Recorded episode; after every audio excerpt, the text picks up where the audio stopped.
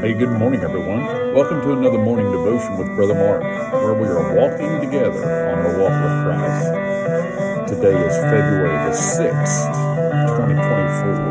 2024. Jesus, speaking to the scribes, said in uh, Matthew 23, verses 2 and 3, He says, The scribes and Pharisees sat in Moses' seat.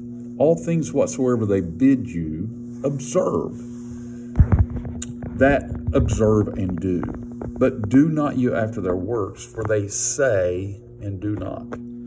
You know, there's an interesting thought here for us today, and it is to think about the teachings of the Pharisees and our understanding of the law. Many times we think that as Christians we are free from the law, and that is true.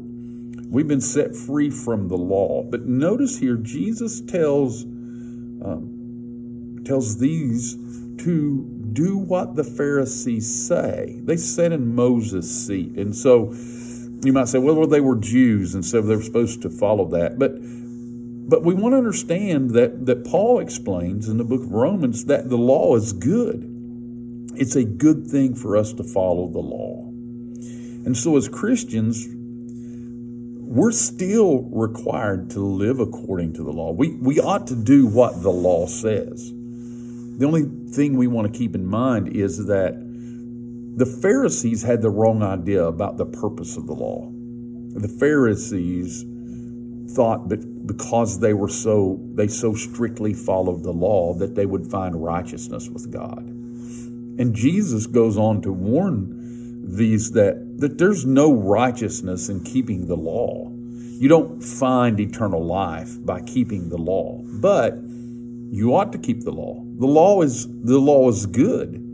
And so what we want to find out is and what we want to remember is that as Christians, we know that our righteousness is in Christ, that he has given us life, that we're justified by faith. We are just before God because we put faith in Jesus Christ, that Jesus Christ um, took our place and he bare our sin debt and then he gave to us his righteousness. But still, for us, we are we have righteousness in Christ, but we ought to strive to walk according to the law. Why should we strive to walk according to the law? Well, first of all, because it's pleasing to God. God is well pleased when we do those things that are uh, written in His Word. When we follow them, He's well pleased. Second of all, is because it's a good thing to follow the law. There are good principles in the law, like do no murder. That's a good thing. Don't lie. That's a good thing. Don't covet your neighbor's house or your neighbor's wife. That, that's a good thing. Love the Lord.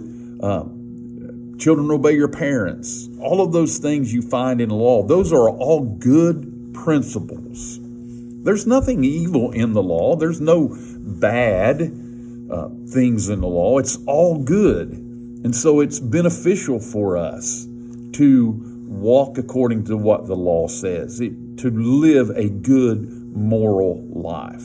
Again, remember, the problem is that the, the scribes and the Pharisees, they, they thought they had life because of their strict keeping of the law. They, they thought they found favor with God because of their strict keeping of the law. And we know that's not the case. We understand today faith in Jesus Christ is how we are justified faith in Jesus Christ, because we believe the testimony that God has given of His Son, is the reason that we have eternal life. And so uh, we're not keeping the law in order to gain the favor of God, but we keep the law because we are in the favor of God. And we do that because we are in Christ. So today, I want to encourage you to understand the law is good and that as a Christian, a disciple, you should follow the law of God because it's good and beneficial for us so that we can be well pleasing to Him when we walk faithfully with Him. Let's pray. Heavenly Father, we do thank you for your word and we thank you for the law, and we understand, God, that it's good and beneficial for us to walk according to it. We thank you that you have justified us freely through Jesus Christ, and I pray today that we will follow Jesus Christ wholeheartedly. Uh, Thank you, God, for your goodness to us. But most importantly, we thank you for the life that we have in Jesus Christ. In his name we pray. Amen. Well, I hope you have a good day. walking faithfully with God in His Word. Until the next time, this is Brother Mark signing off.